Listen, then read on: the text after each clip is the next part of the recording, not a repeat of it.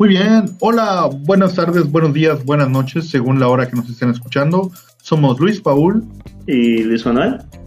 Y esto es Luis y Luis, la casa de los Luises. Un podcast de opiniones, anécdotas y cosas que tal vez no deberíamos decir en un principio. Y particularmente en el programa de hoy, tal vez no deberíamos haber dicho jamás. Bueno, tenemos un invitado muy especial, nos acompaña el buen Gus Grubel. Egresado de comunicación social, desarrollador de contenidos y probablemente amante de Van Gogh. Ger, ¿cómo has estado, Ger? Sí, bueno, voy a iniciar por el final recomendando vean Loving Vincent. Es una película muy chida, es hecha al óleo a 30 cuadros, literalmente cada cuadro de esa película es un cuadro real pintado, ¿no? Y participaron 2 personas de México. En fin, hola banda, ¿cómo están? También recordarles que aquí nuestro invitado es parte del grupo de podcast de Coach Palmame y que curiosamente creo que ya se volvió tradición, cuando estás, ya sea que tú nos invites o nosotros te invitemos, se borra la primera parte del inicio y tenemos que grabarlo otra vez. Deberíamos hacerlo una tradición. Sí, eso parece. Estoy a favor. Grabar y cagarlo a ti. Bueno, ¿qué tenemos para hoy, jóvenes? Hoy tenemos un tema picante, picoso, interesante y cancelable. Tenemos a hablar de la cultura de la cancelación. Espera, sí, creo que es pertinente hacer de una vez el anuncio como lo hizo nuestro invitado René en el programa de Boya Korsman. Recuerden que somos un grupo de heterosexuales comentando cosas que tal vez no debiéramos. No, eso yo no creo en eso. Yo creo que como ciudadano y como ser humano adulto tienes derecho a comentar lo que se te hinche un huevo. Creo en la libre expresión. Y a quien no le guste, pues con mucho gusto, pues que se madre a Aizen, a ver si de verdad les parece. Quiero decir que voy a reservarme un comentario referente a eso, ¿no? Para después. Quiero decir que mi verdadero nombre nunca fue Luis Manuel, siempre fue Jorge Rodríguez Novelo. Solo para dejar claras las cosas. Ese es precisamente el localismo. Ese es precisamente el tipo de comentarios que pueden producir una cancelación. ¿Y qué es una cancelación? Pues es un fenómeno extendido para retirar el apoyo moral, económico, digital o social a personas como Luis Manuel u organizaciones como Coach Palmame que se considera inadmisible en un contexto particular. ¿Ya saliste de tus 3 cancelaciones del mes pasado o seguimos viendo cómo? Todavía me quedan dos y una demanda por paternidad. Pero el caso aquí, ya es aparte. Sí, es muy aparte. Los niños no cuentan. Básicamente, ¿qué vamos a hablar hoy, jóvenes? La cultura de la cancelación. Cómo la hemos vivido, qué conocemos sobre ella y los casos más interesantes. Antes que nada, vamos a ir por partes. Gerard, dinos algo. Dinos cómo te ha afectado en tu día a día el hecho de que estemos actualmente imbuidos en una cultura de la cancelación, como no habíamos visto pues creo que nunca. Realmente es un concepto, si bien no es nuevo, para nada es nuevo, sí tiene una fuerza mucho mayor que la que tuvo en años posteriores. Uy, es una gran pregunta, güey. ¿Sabes? Y rascándole un poquito para pues, tener un poco de dato, ¿no? Para acá, para el programa, pues estaba viendo, o sea, para empezar me fui a la ñoñez y dije, bueno, ¿dónde están los estudios que se están haciendo desde el área de las sociales, ¿no? Para, referente a este rollo de la cancelación, ¿no? Y la verdad es que, solo encontré uno en portugués y la enorme mayoría de los contenidos que encontré en la versión ñoña de Google eran de Brasil, ¿no? Casi no se ha escrito nada más allá de artículos en revistas, ¿no? Que también son serias, pero que luego no terminan siendo más bien puntos de vista, pero pues argumentados o no. ¿A qué crees que se deba? Bueno, a que es algo pues muy nuevo, mano. O sea, todavía estamos en pañales, no solo no solo en Latinoamérica, sino en, como sociedad general, ¿no? Yo creo que en general, y parte de eso es la cancelación. Pero, o sea, en sí, acá lo que me... A mí, bueno, respondiendo a la pregunta de Meche, ¿cómo me afecta actualmente?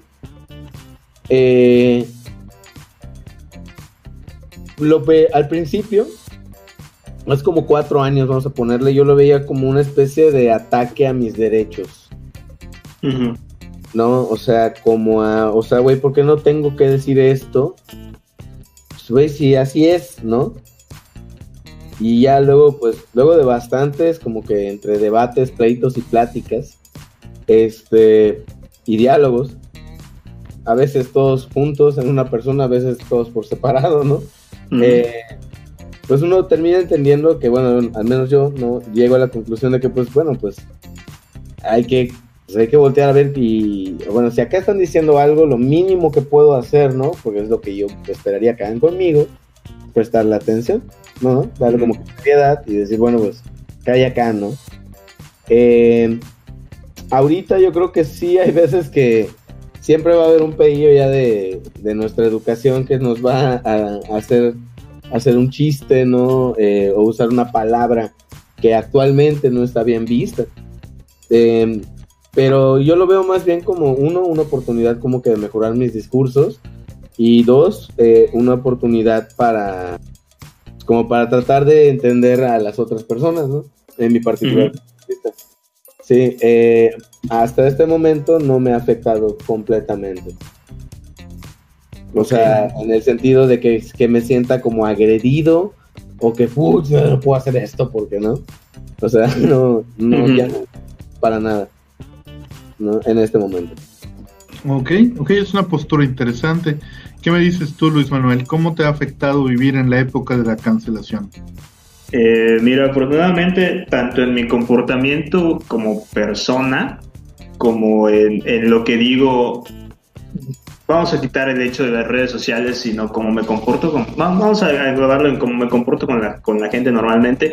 Suelo ser muy juicioso, suelo aplicar obviamente estoy... Bueno, vamos a obviar cuando estoy cotorreando con mis amigos, como pueden ser ustedes dos, que puedo decirles algún chistecillo ahí medio hiriente, esperando que ustedes me lo contesten.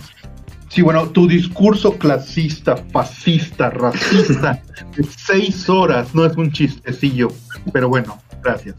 Todo depende de cómo lo tomes. Un monólogo de Mein Kampf, güey, no es precisamente... O sea, tienes una camisa parda en este momento. Yo sé que ustedes no pueden verlo, pero todos tenemos camisas pardas. Acabamos de cantar Sale el Sol. O sea... Bueno, pero como iba diciendo, así que siempre he seguido la tónica de no hagas a otros lo que no quieres que te hagan a ti.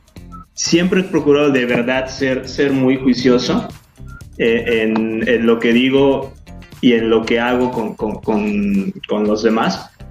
No es por echarle la mamada, a los que me conozcan sabrán cómo soy. Así que yo personalmente no me he visto afectado. No saben cómo es. Sí. Pero bueno. Yo no... no, como al igual que Fer, nunca me he visto atacado por la situación.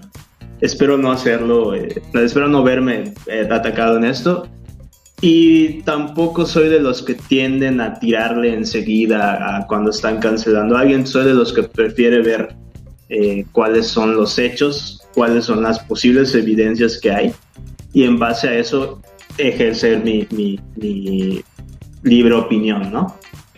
Es muy curioso que digas eso porque, por ejemplo, la cultura de la cancelación es, desde mi punto de vista, un concepto que se mueve de manera express. Es un concepto que tiene que golpear de inmediato.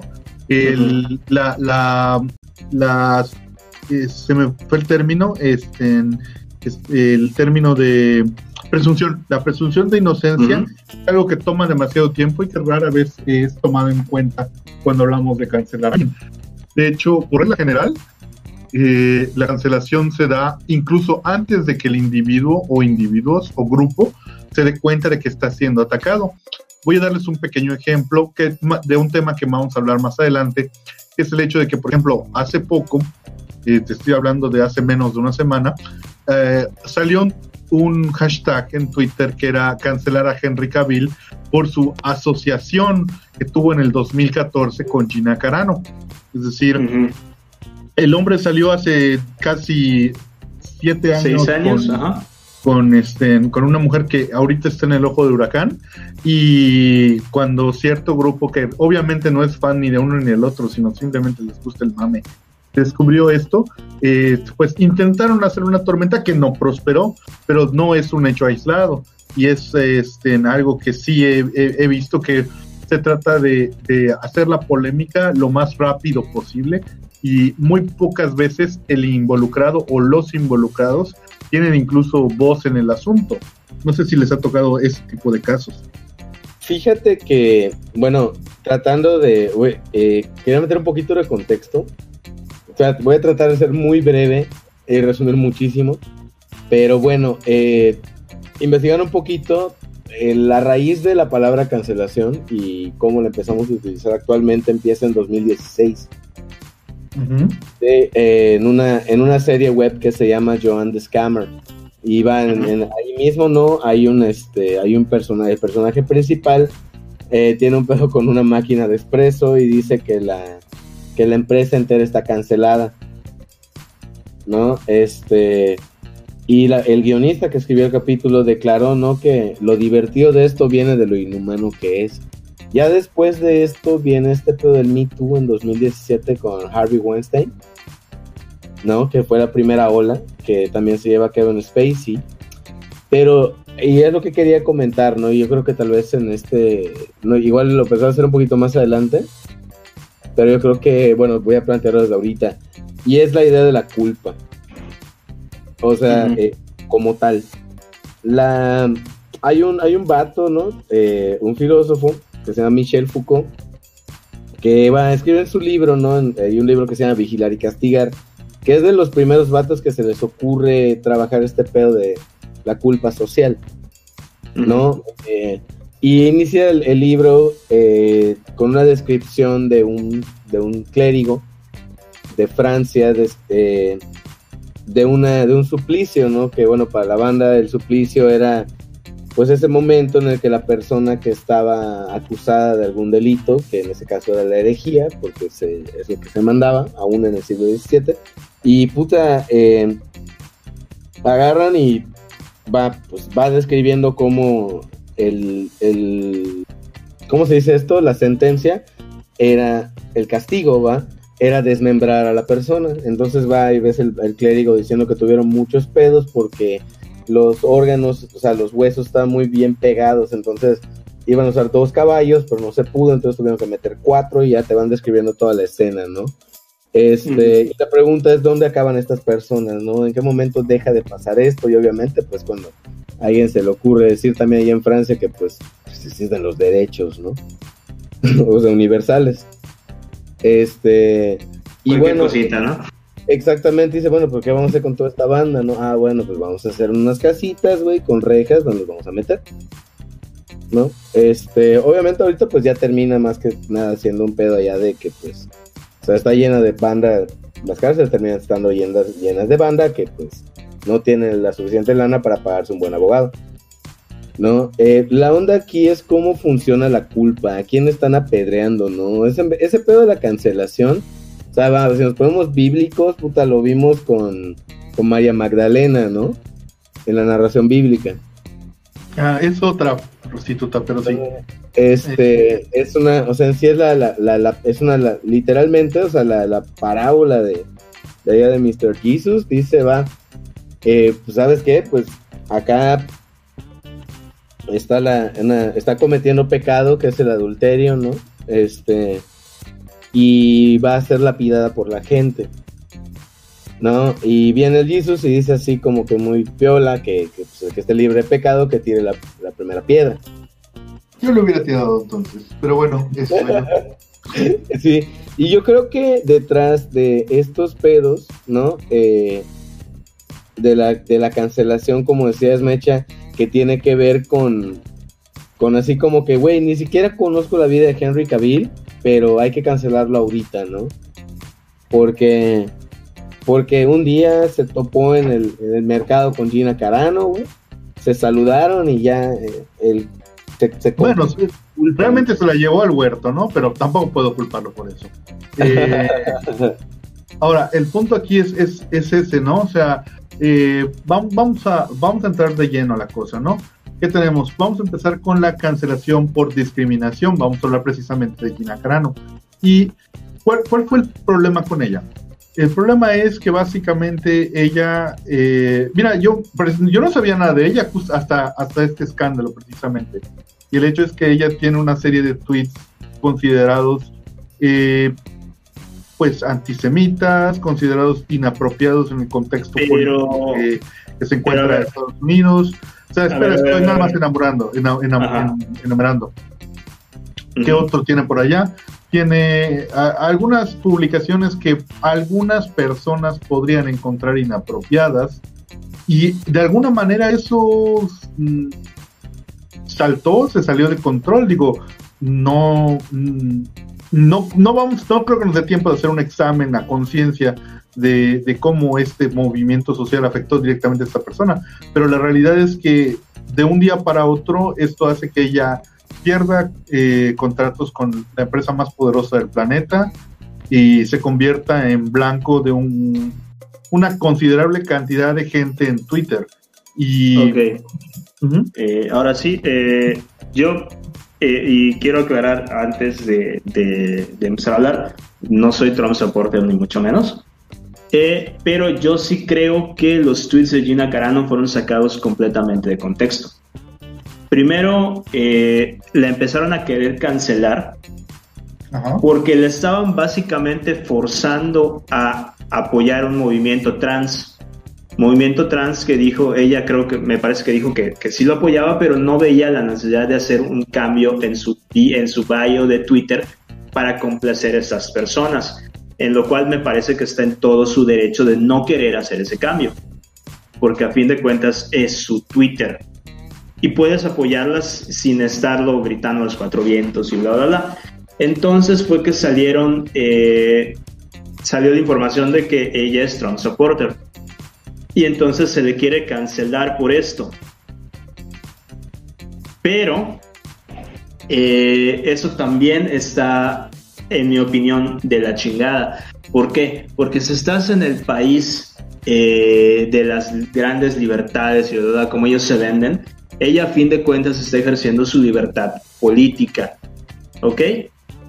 Entonces no considero que deba ser cancelado. Ojo, el discurso de odio obviamente no es libertad de expresión, pero ¿cómo sabemos que no es la parte económica de Trump lo que le llama la atención a Gina Carano? También puede ser.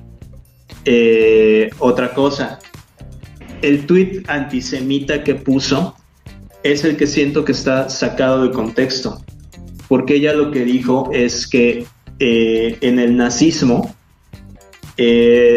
que no se dio de la noche a la mañana, se dio justamente inyectando el odio hacia los judíos por parte de los nazis en sus vecinos, lo cual hizo que sea más fácil después, pues ya sabes, todos esos hechos que ocurrieron en Europa en los años 30. Ajá, pero estoy hablando concretamente de cuando los sacaban a las calles y los lapidaban, literalmente eran los podromos. Así, sí, todos estos eventos que sucedieron después de la noche de los cuchillos largos. Pero bueno, ajá, yo entiendo aquí. Pero entonces ella lo que está diciendo es justamente, ahí justamente lo que está defendiendo ella es su posición como Trump supporter, que no la deberían de odiar ni cancelar justamente por eso.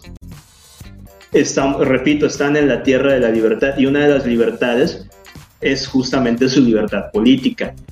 Entonces yo sí estoy completamente de acuerdo en eso de cancelar a alguien por el simple hecho de por quién votó.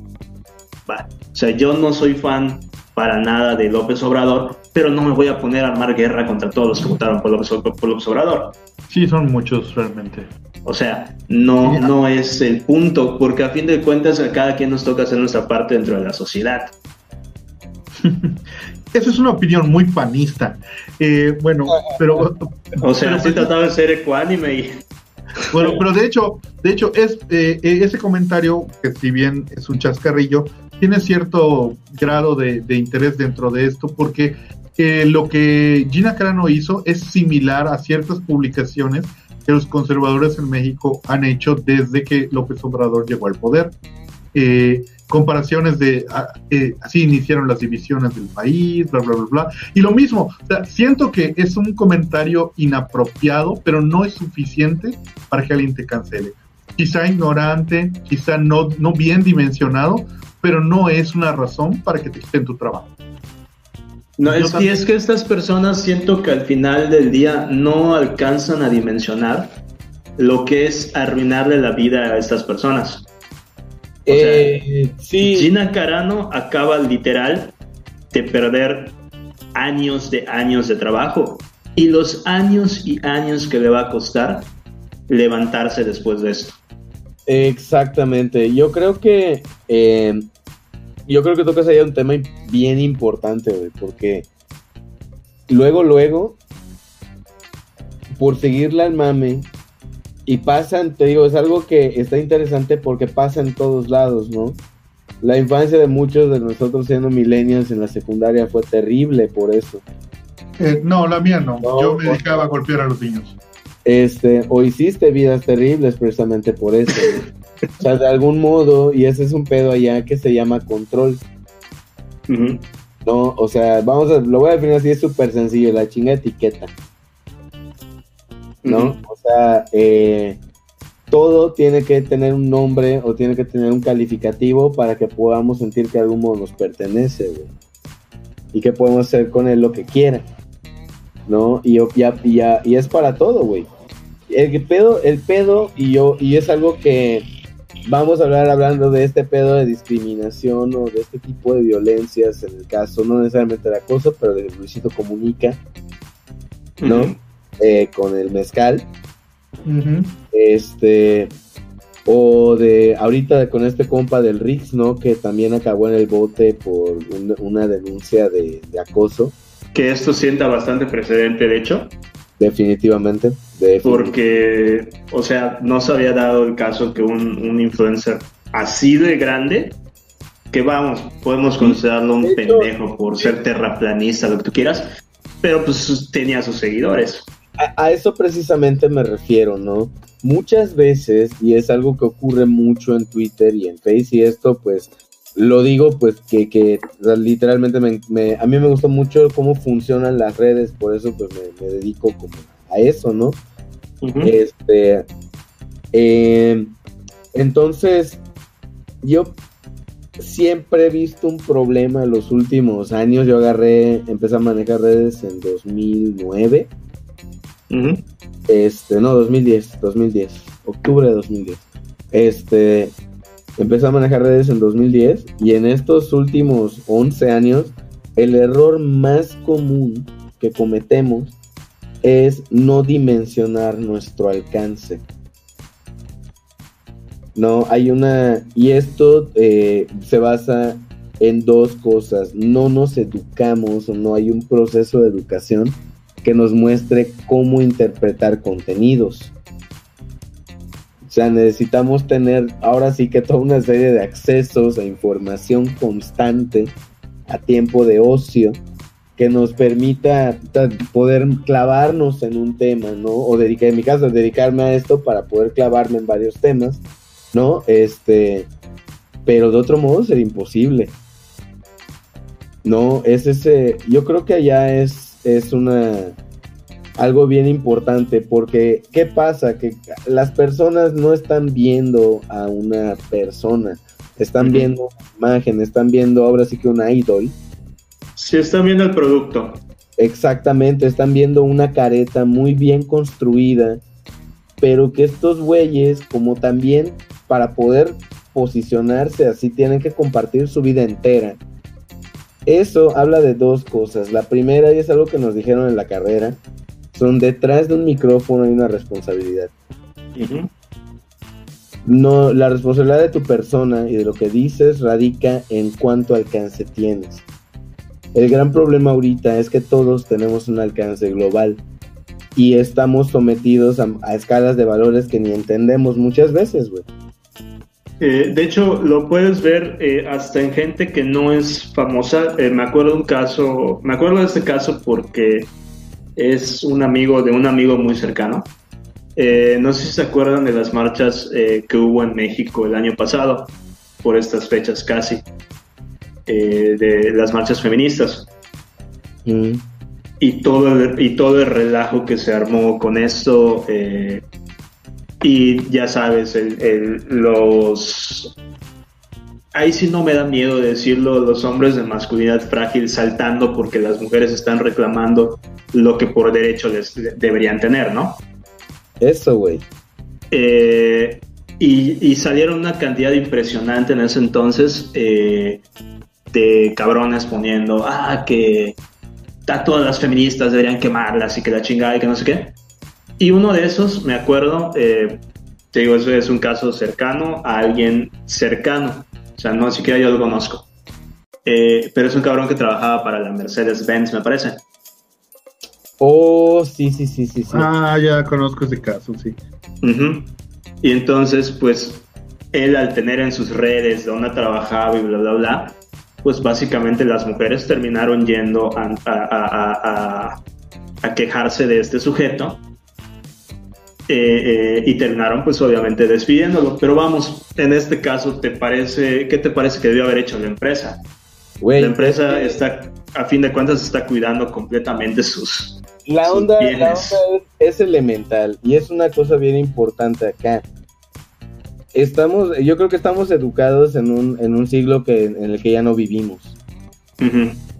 Sí, y tristemente creo yo muchas veces no nos alcanzamos a dimensionar, o sea, no alcanzamos a dimensionar el impacto que tienen las cosas que decimos, güey. Nadie nos lo dijo jamás, güey. O sea, güey, ¿cuántas veces te han dicho que lo que dices importa, güey? Pues es que somos la generación que literal desarrolló este medio de comunicación. Exacto, güey. Y por entonces, eso, nosotros somos los que estamos regulándonos a nosotros mismos. Es como el mercado. Ya tenía que salir ni. No, mira. pero dime, no es la red, no son los usuarios de la red social los que al final del día regulan la misma red social. Dependiendo de la red en específico, pero sí, o sea, a través de las tendencias, y eso es lo importante, güey. O sea, el patíbulo se llama Twitter. Uh-huh. ¿Sí? La tendencia, o sea, la persona es, ponle tú, Jesus, Barrabás, Weber, ya sabes, escoge a tu villano favorito. Uh-huh. ¿No? Ponlo ahí. Uh-huh. ¿No? Y agarra a un montón de pajaritos con piedras, güey, y aviéntalos. Aviéntaselo a esa persona, ¿no? Y ahí volvemos lo que pasaba en el Imperio Romano, güey. Por eso, y ahí volvemos al que esté libre de pecados. Todos atendemos como vacas, güey, o sea, en el sentido de que luego nos vamos como rebaño sin detenernos a analizar. Hay cuestiones acá y hay posicionamientos políticos claros, sobre todo en cuestiones de discriminación y en cuestiones de género, ¿no? En cuestiones de discriminación, que es ahorita el tema que estamos tocando, y el caso de Gina Carano y el caso del vato que vendía coches. Uh-huh. Es que ambos no midieron el alcance que tienen sus acciones por eso te digo que no alcanzamos a dimensionarnos o nos consideramos iguales muy, muy pequeños muchas veces, porque no se pone a pensar que este vato, o sea, no está trabajando para una empresa, está trabajando para una marca. Uh-huh. ¿No? Pero voy a terminar el punto. Una marca tiene una escala de valores muy clara que te la facilitan. Uh-huh. Al momento de ingresar para trabajar para esa marca, adopta sus valores. Es correcto.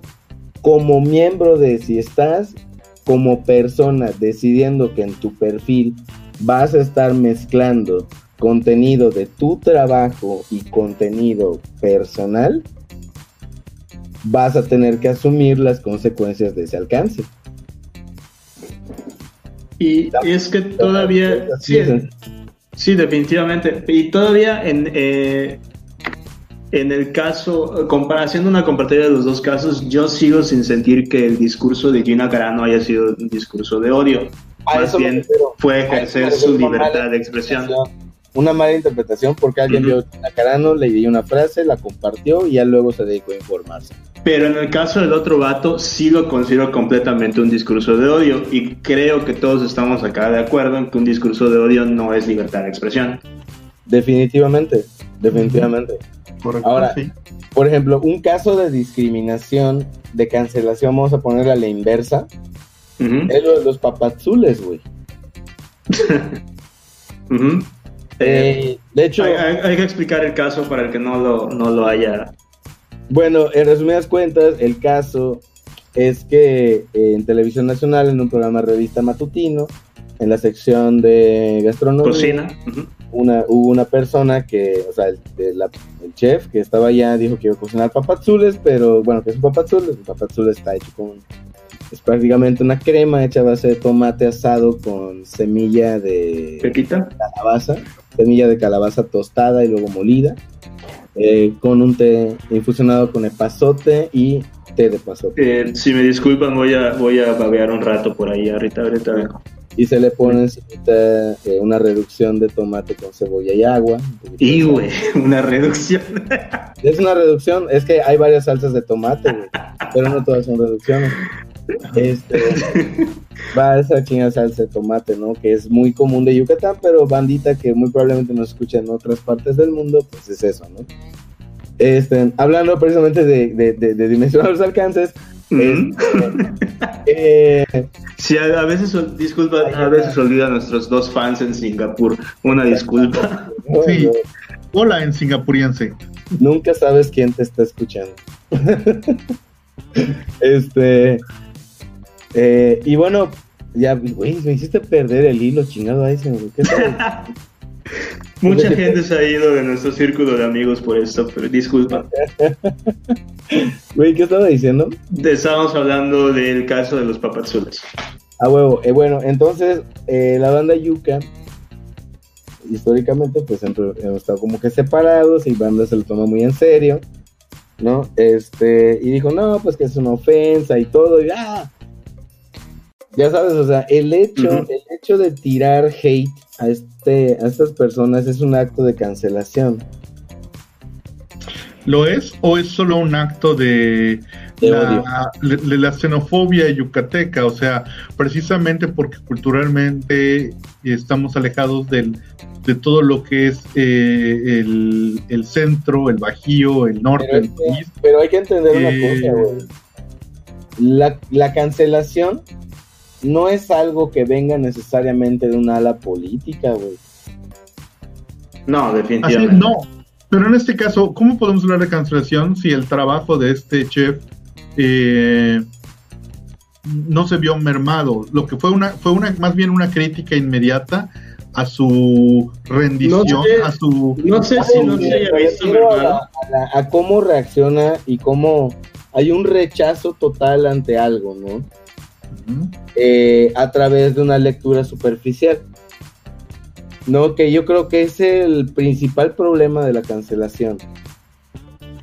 Que vamos, no, ni siquiera nos estamos poniendo en los zapatos de esa persona cuando nosotros hacemos sushi con queso Filadelfia, o sea. Sí, bueno, es que como tú vas a saber, en el periodo Sengoku, en 1551, Nobunaga Oga disfrutaba su sushi con queso crema, que es una variante que muy pocos saben, ¿no? Y también luego su lucha con Toyotomi para meter el chipotle, y bueno, eso. Y es que sí, nos encanta mamar mucho, eso es un poco tirándole al... Pues yo creo que a todo el mundo nos encanta mamar de nuestra cultura y demás. Cuando alguien hace mal, algo que para nosotros es completamente normal, pero vamos, nosotros hacemos cosas igual. Aunque es curioso, este caso de los papazules, pocos días después fue aprovechado por un político para hacer, ¿cómo se llama? Pues leña del árbol caído, porque presentó sus tacos de cochinita hechos en, no me acuerdo dónde, creo que Culiacán, diciendo que ahí es donde se hace la mejor cochinita, y eso también tuvo una repercusión en las redes, no tan grande como la de los papazules, pero Eso fue una estrategia política maravillosa. La verdad hay que decirlo. Porque fue con total intención, como por cierto la bandita que es de Yucatán, cuando vean las tarjetas de Yu-Gi-Oh de los candidatos. ¿Sí? Notas cierta inclinación a la balanza por peso, es lo que voy a decir. Es lo único que voy a decir, ¿no? Al respecto. Sí, o sea, esa fue una estrategia política. O sea, yo me reí porque el vato lo hizo diciendo, o sea, si insulto a los yucatecos con esto, es obvio que voy a generar una interacción maravillosa en Twitter, en las redes, y eso me va a permitir colgarme para mandar el mensaje real. Sí, así claro, es. O sea, es una movida muy buena.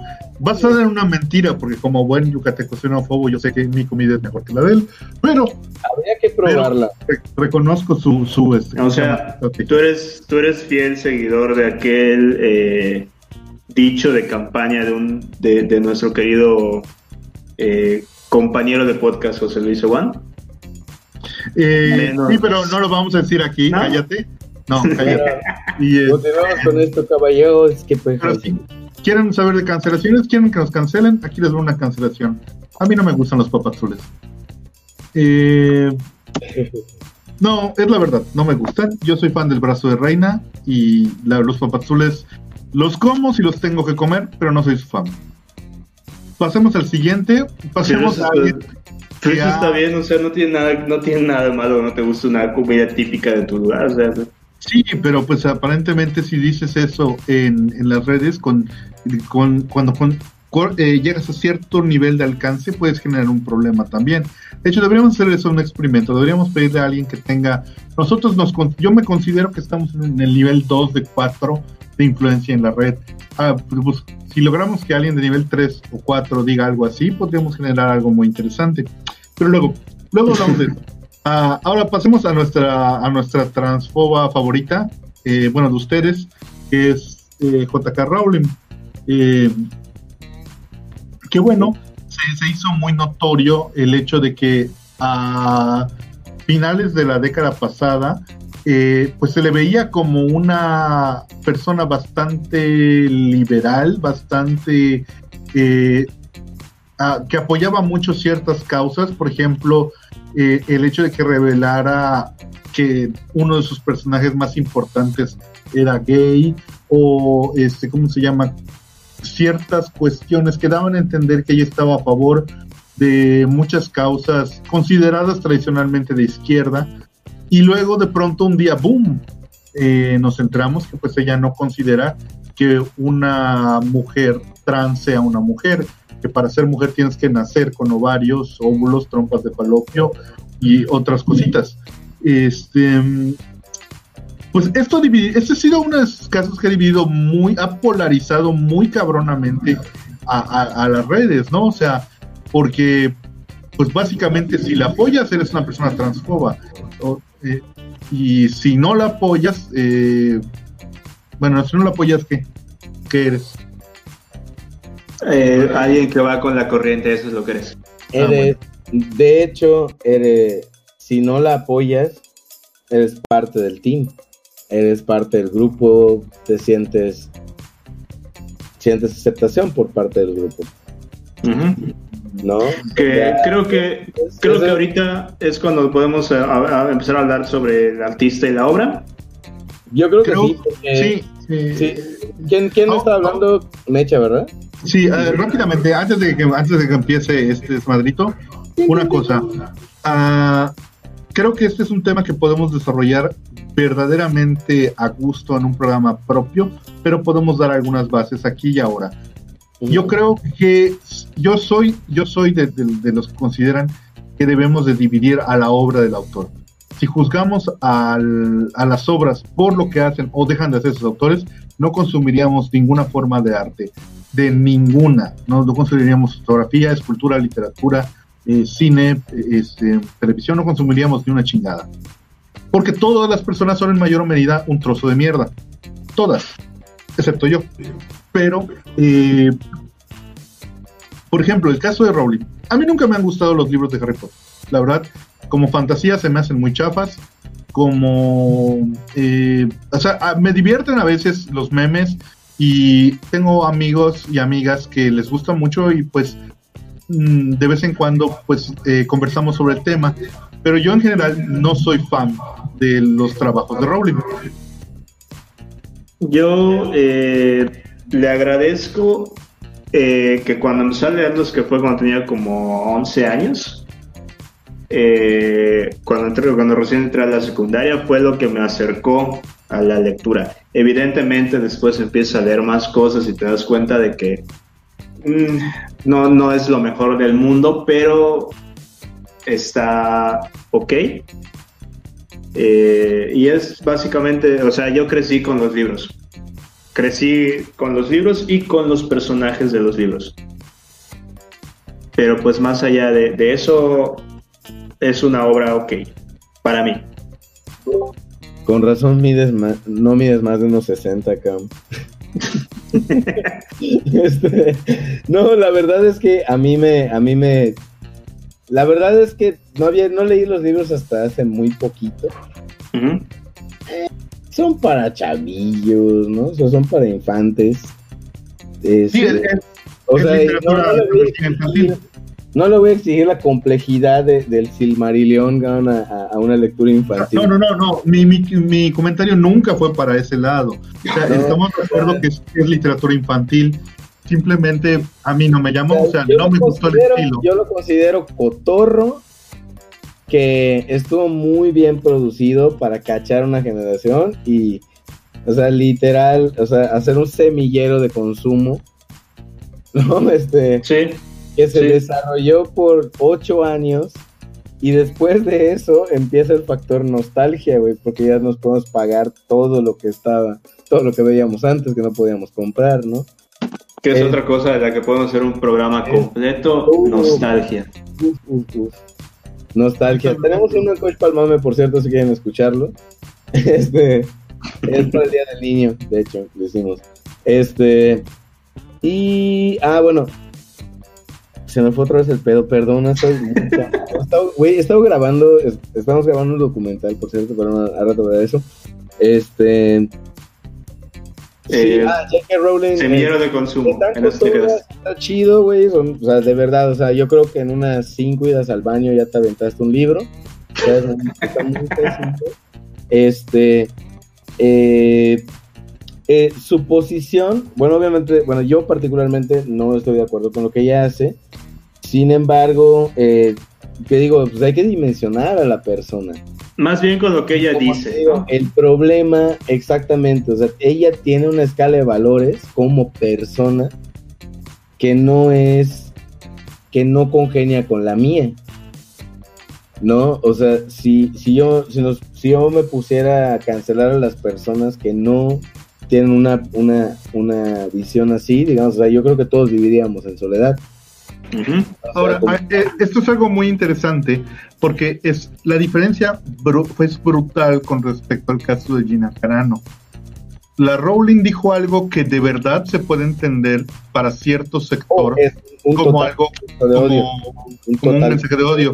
Sin embargo, la reacción contra ella es mucho menor, o más bien los efectos de su mensaje han sido mucho menores que los de Gina Carano, en el sentido de que una perdió su trabajo, perdió contratos con una de las empresas más poderosas del mundo y actualmente es esencialmente un paria en las redes, mientras que la otra ha dicho cosas de verdad pues hirientes en el mejor de los casos.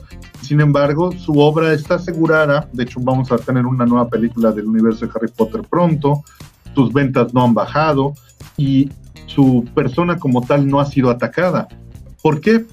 Mi teoría es que su obra ha permeado tanto en tantos colectivos que atacarla ya no es algo fácil, ya no es algo que mucha gente haría. O sea, la gran mayoría de la gente... ¿qué pasó? Ya está del otro lado. Sí, ya está del otro lado. O sea, ya no puedes decir chinga tu madre, J.K. Rowling, sin... ¿cómo se llama? Bueno, perdón, diciéndolo con que esto afecte de verdad. O sea, no hay nada que hacer desde mi punto de vista para, ¿cómo decirlo?, botarla, quitarla.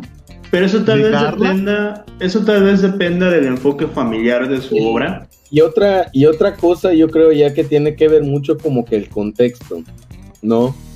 Por ejemplo, yo creo que hay toda una serie de propuestas en contenido que son geniales, son maravillosas. Y J.K. Rowling, hay que entender quién es, güey, o sea, de dónde viene y cómo tienen eco las cosas. Tienes toda la razón, esa. Pienso, o sea, no tienes toda la razón, pero... No, sí, sí la tengo. Considero, Mecha, que... Considero, Mecha, que o sea, comparto tu punto, güey. En el sentido de que yo creo que llega un momento en el que la trascendencia de la obra vuelve intocable a la persona. O sea, yo pienso, poniéndome así como que paranoide, pienso que sí, ahí hay una estructura de poder que se encumbra, que encumbramos a través del consumo de la obra de una persona. Y acá hay un problema, ¿no? Y creo que es un problema muy de control.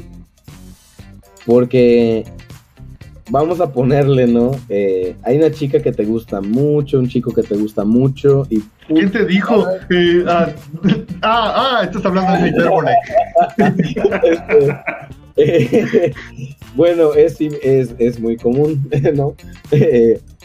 Entonces... Suele pasar. Digamos que vas, te hace caso, güey, y luego te das cuenta que es una mierda de persona, güey, ¿no? O sea, ¿de quién es la culpa? De ella por ser una mierda de persona, sí. ¿Quién se creó la imagen de buena persona de esa persona? Estás describiendo la mitad de mis relaciones interpersonales. Ojo que esto no estoy hablando de abuso ni justificando. El abuso de esos está consecuente, vamos a ponerlo en una olla aparte. Uh-huh. Tal vez la analogía fue inapropiada, pero en este sentido no me refiero al hecho en sí como que del abuso, pero puede ser una mierda, pero puede ser una mierda de persona sin ser una persona abusiva realmente, o sea, literal la onda es esta, ¿no? Hasta dónde como personas permitimos que estos discursos de odio entren a nuestra vida o nos disculpemos de nuestros discursos de odio a través de la confianza. Bueno, ahí me planteas, hay otra cosa que tenemos que tomar en cuenta. Al decir eso es, ¿qué tan importante? ¿Quién es el que le da la importancia a un discurso de odio? A eso me refería, ya sé que terminar mi punto. Okay. No me refería a la cuestión de abuso, sino a la cuestión de control. Muchas veces las decepciones amorosas radican en que creamos una imagen inexistente de la persona. Y es exactamente el mismo proceso de enamoramiento que tenemos como personas consumidoras de productos, ¿no? Culturales o tangibles, ¿no? Pero tengo un ídolo que es una persona, un ser humano, ¿no? Que le damos atribuciones que no tiene basados en su obra, no en su persona. Y eso yo creo que es lo que genera esas decepciones que terminan en odio. No, porque acá yo creo que hay un proceso de antipatía en ambos sentidos. Ella, por su posicionamiento de creer que como ella mira el mundo... Prácticamente... Pero también del otro lado... No haya tenido ninguna consecuencia real. Exactamente, eso es lo que me llama la atención porque ya su obra la encumbró. Su obra está siendo consumida porque no podemos... Sería divorciarnos de nuestra infancia entera. Yo quiero compartir algo en este punto. En el caso de Rowling y Michael Jackson, ¿ok? Okay. Michael Jackson, yo pienso que sí ha sufrido, y siendo todavía un artista aún más grande que Rowling, pero siento que ha sufrido aún más el embate del odio del público. Pero ahí es donde entra mi duda. Si es por el tipo de material de Rowling, que es un material más familiar, por llamarlo así, o si es por la ausencia de Michael Jackson en este plano terrenal directamente. Bueno, yo creo que tiene mucho que ver con cómo consumíamos contenidos y cómo llegaba la información a nosotros. Uh-huh. Con Michael Jackson la información llegaba muy, pero muy filtrada, ¿no? Si uh-huh. Michael hubiera estado en este momento, muy probablemente estaría al nivel de J.K. Rowling, dependiendo de lo que haya hecho, ¿no? Porque acá hay una cuestión interesante, y eso a lo que me refiero. Lo que hace Gina Carano es hacer una, dicen ellos, una apología. Yo considero que es una comparación uh-huh. tal vez necesaria, que como puede ser, sí. Eisen, fue sacada de contexto, que, o sea, agarraron un hecho muy sensible, no para nosotros, porque hay que entender que también nosotros lo estamos entendiendo como latinoamericanos, uh-huh. no lo estamos entendiendo como un país que participó en la guerra directamente y que tuvo bajas, que tuvo muertos, muchísimos muertos de ambos lados, ¿no? Y que tiene un impacto, ¿no? Y esta persona lo escribió en inglés. El simple hecho de la mención del nazismo ya es algo fuerte, o sea. Es algo muy difícil y es algo que definitivamente es muy difícil de tocar para el público anglo. Parece, puta. Sí, también. Pero el rollo con Rowling es que se está metiendo con derechos humanos. Sí, directamente. Directamente, y yo creo que allá lo que está haciendo ella es abusar de su posición de poder para promover su agenda de odio que está afectando a personas ahora mismo, ¿no? Y ahí está ya cuando digo, o sea, como figura pública, si eres un ente público, ¿no? O sea, lo que tú digas va a ser recibido y sepa cómo. O sea, de hecho, por eso se creó una carrera en comunicación, güey. Sí, pero eso a mí me parece que es una manera como que de desviar tu responsabilidad a la hora de emitir un juicio. Ay, mira, esta persona que admiro piensa esta pendejada, tengo que seguirla. O sea, No estoy diciendo eso, pero para nada, ¿no? Yo creo que ambas situaciones son muy delicadas y el proceso de cancelación fue a través de los contratos, güey. ¿Por qué? Porque, y eso es algo que es muy bien sabido y hay banda que trabajó en Disney que lo dicen, ¿no? O sea, que Disney por eso son la empresa más poderosa del mundo, porque todos son felices, ¿no? Entonces, el ratón dice que es felicidad, ¿no? O sea, de lo que el ratón dice que está bien, ¿no? Es lo que está bien. Y cuando firmas un contrato con el ratón, le vendes tu persona, porque estos contratos vienen cuando dicen, o sea, mientras te estés contratado por nosotros, vas a tenerte a esto, y tiene que ver hasta con su look, con su peso, con un chingo de cosas, ¿no? Y como te digo nuevamente, ¿no? Fue muy sacado de contexto este rollo, pero utilizarlo sabiendo la gravedad, yo creo que también exige un poco de creatividad en la persona que emite su juicio para poder mejorar su discurso y que llegue su mensaje, güey. Pero acabas de decir algo que es un punto que he querido tocar hace mucho tiempo, sobre la responsabilidad que tiene la persona, ya que es alguien en redes sociales. Vamos a hablar de que ya te siguen millones de personas, ¿ok? Voy a poner un ejemplo muy puntual. Yo tengo un primito de ahorita que me parece que tiene 11 años, que suele seguir a youtubers de videojuegos, ¿ok? Cuando estos youtubers de videojuegos entran a la plataforma, Y hablan como hablan, se expresan como se expresan y jalan un público de niños de entre 7 y 12 años.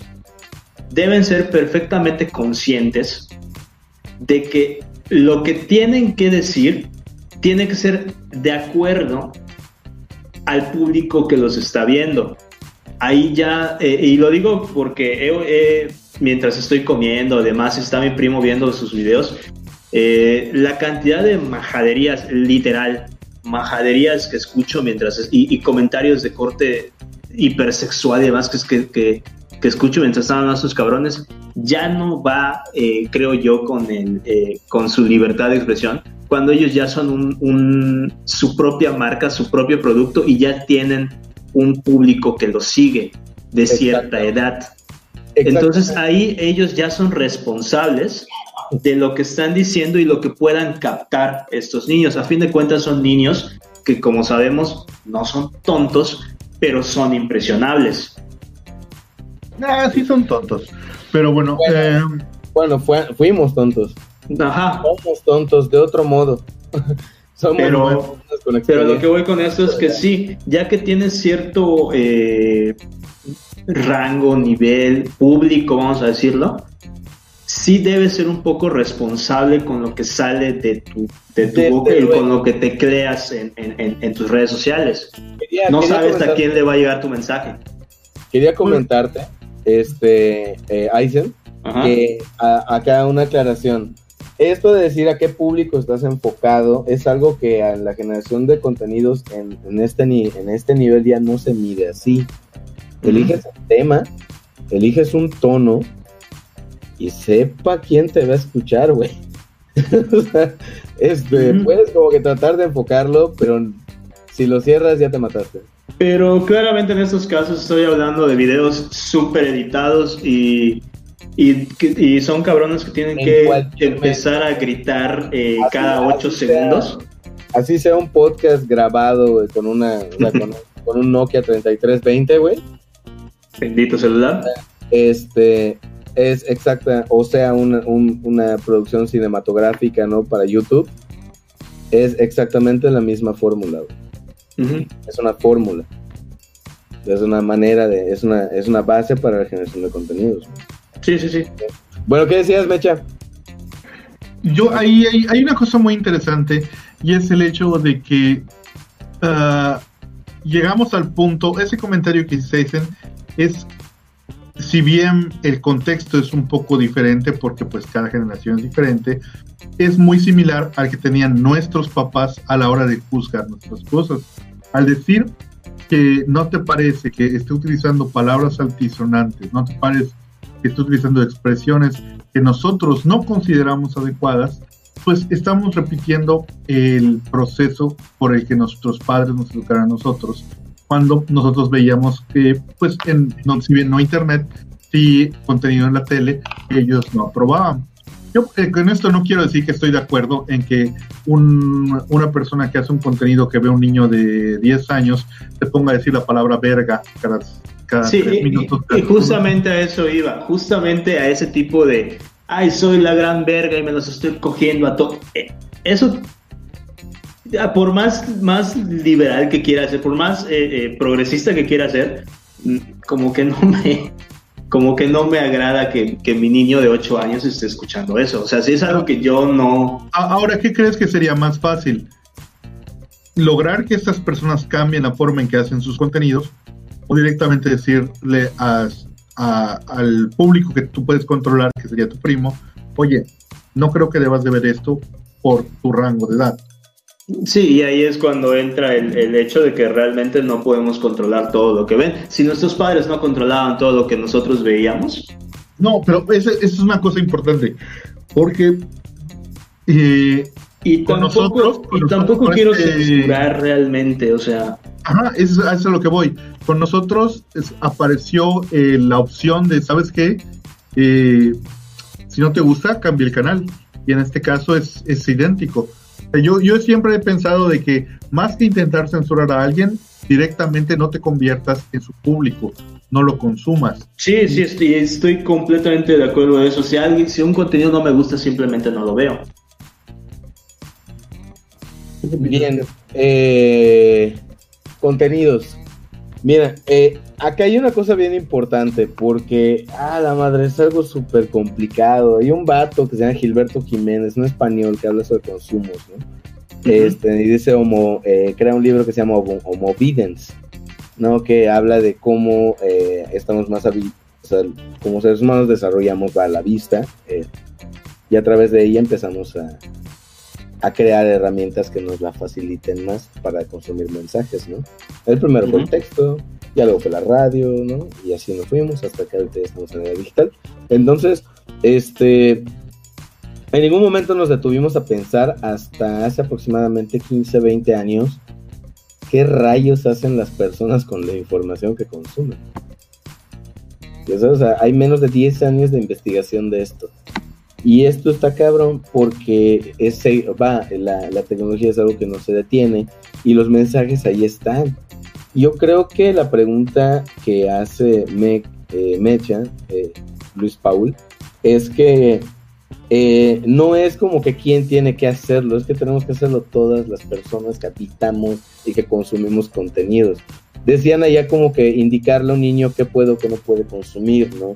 Seguimos hablando de exactamente lo mismo, le estamos cancelando a un niño un contenido. Y sí, entiendo el punto y definitivamente no decir, sí, güey, ponte a ver, no sé, Django, cabrón. O sea, voy a ver acá, sobrino de 7 años, voy a ver Django contigo porque soy liberal. O sea, eso es estúpido, ¿no? Y repito, una de las razones por las que no le he dicho qué tiene que ver y qué no, es porque a fin de cuentas él es el que tiene que decidir. Sin embargo, lo que sí se puede es alimentar el criterio a través de la reflexión. Es decir, o sea, por ejemplo, mi sobrino me pregunta por qué no puede ver películas de terror y le dije, mira, ¿sabes qué? Es que hay cosas confusas que luego no vas a entender. Sí, y eso limitándote a cosas así, o sea, ya ni siquiera estamos hablando de, por ejemplo, contenido pornográfico o contenido Z, que exactamente, pues es extrema. Exactamente, ¿no? Exactamente, o sea, solamente decir, mira, sabes que hay esto, y conforme pasa el tiempo vas a ver cómo vas a acceder a esto, ¿no? O sea, aprende lo que te toca ahorita y con eso te va a ayudar a entender lo siguiente, ¿no? O sea, paso a paso, no corras. Eso por parte de nosotros. Y también en la parte, y tienes todo un puntazo ya, Mecha, que es si no te gusta algo, no lo consumas. Es como los troles, don't feed the troll, don't feed the media, ¿no? O sea, así es como matas a un ídolo, ¿no? Sí, o sea, de hecho, los Simpsons lo muestran bien, sí, ¿no? En el capítulo de terror, ¿no? En el que dice... los Simpsons muestran bien muchas cosas. No vean a los monstruos con Polanca. El flemazo de los treintañeros me acaba de pasar. Sí, güey, eso es eso. Lisa lo dice. Claro, es publicidad. Se muere cuando dejas de mirarla, ¿no? En el caso de los antiguos, ¿no? Por ejemplo, en el caso de Disney Plus, que decide quitar los Aristogatos. Esa es una cuestión, sí. Quitaron los Aristogatos, Dumbo y no me acuerdo qué otra, pero no las quitaron de la plataforma, las quitaron de la, ¿cómo se llama esto? La sección infantil o para pequeños, no estoy seguro cómo se llama. Pero ahorita sigue siendo una... Sí, como lo quieras ver, sí se quitó, sí se removió. O sea, se movió del lugar porque ya no la consideran apropiada. A mí me parece inapropiado quitarlo, porque es un mal ejemplo, pero es un ejemplo necesario. El hecho de que todos nosotros de niños vimos Dumbo cuando teníamos, ¿qué? 6, 7 años, quizá menos. Más o menos. Y y realmente en mi percepción, no creo que nos haya afectado de manera negativa la canción de los trabajadores o la violencia animal, porque eso es violencia, todo lo que le hacen a la pobre señora, a la señora Jumbo. A mamá Jumbo. Güey, pasa en un circo. Y no ni hablar de los cuervos, ¿verdad? No vamos a hablar de los cuervos, pero o sea, bueno, y de chico solamente te ríes y de grande ya puedes apreciarlo como pues el trabajo de su época. No creo que sea necesario censurarlo, de hecho estoy muy en contra de la censura de cualquier tipo, independientemente de esto. Un movimiento al que se adelantó Warner con respecto a Disney, pues simplemente poner un pequeño disclaimer de que mira, no te vamos a censurar esto, nosotros ya no hacemos este contenido, sí, este contenido es reflejo de su tiempo y creo que es importante que debamos verlo, no tanto por el hecho de simplemente reírnos, sino para que entendamos que era normal en una determinada época y que ya no es aceptable ni debería volver a ser aceptable en épocas posteriores, ¿no? O sea, me parece más importante explicarte, mira, esto existe y ya no debemos de hacerlo, simplemente lo escondo y hacernos pendejos, decir que nunca pasó. Pues es que es justamente eso, esconder el problema, de hacerle cuenta que nunca pasó. Y eso es una tontería. ¿No acaban de cancelar Lo que el viento se llevó? Mira, aquí la situación es que lo estamos viendo, lo seguimos viendo desde, acabamos en México de empezar la discusión sobre si hay racismo en México. O sea, ponte a pensar cómo está ahorita mismo nuestra estructura mental con la que estás basando ese juicio, No, o sea, o sea, mientras pasaba eso, mientras grababan esa película, ¿no? Había personas que estaban siendo asesinadas por su condición racial. ¿Me entiendes? Sí. Hay que tener en cuenta que somos parte de un mundo. El mundo es global. Y de este lado del que estamos, nosotros estamos consumiendo algo que para que llegue a nosotros tiene que pasar un filtro que no nos pertenece. Sí, o sea, eso es súper importante tenerlo claro, ¿no? Y también, como dice Meche, yo creo que la mejor manera de solucionarlo es como lo hizo Warner. Esto estaba mal antes y está mal ahora. Lo ponemos acá para apelar a tu criterio, pero ya no lo hacemos, ¿no? Esto está genial. En el caso de Disney, que no vive de la nostalgia, o sea... Disney vive de comerse empresas que viven de la nostalgia, pero el público de Disney es infantil. Sus valores están muy, muy, muy bien descritos, ¿sí? Y sobre esos valores se mueven.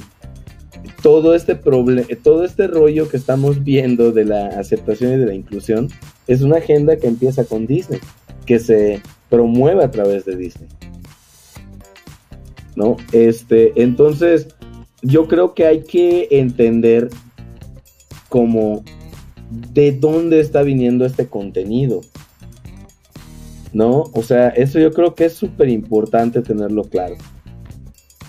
Muchas veces nos pasa que dices, bueno, pues sí, y también ahí van aquí, por ejemplo, yo no entendía por qué los gatos ya deberían censurarse, O sea, sí, no quería entenderlo. Pero luego dije, es que no tiene mucho que llegue a esta conclusión, o sea, tiene muy poquito.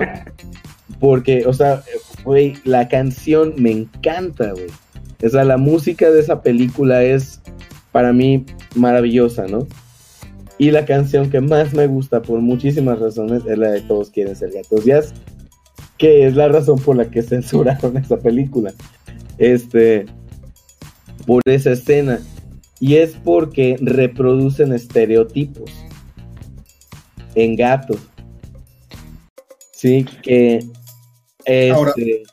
ahora al reproducir un estereotipo sí podemos estar hablando de humor, sí, pero te digo, el contexto en el que se hace esta película está lleno de cosas que vulneran a estas comunidades dentro de Estados Unidos. Pero vamos, sí. Hay un caso, el caso de Speedy González, Exactamente, es exactamente lo mismo. Mira, pero dime sinceramente, ¿tú te sientes ofendido por el personaje de Speedy González? Sí. ¿Sí? Te voy a decir por qué.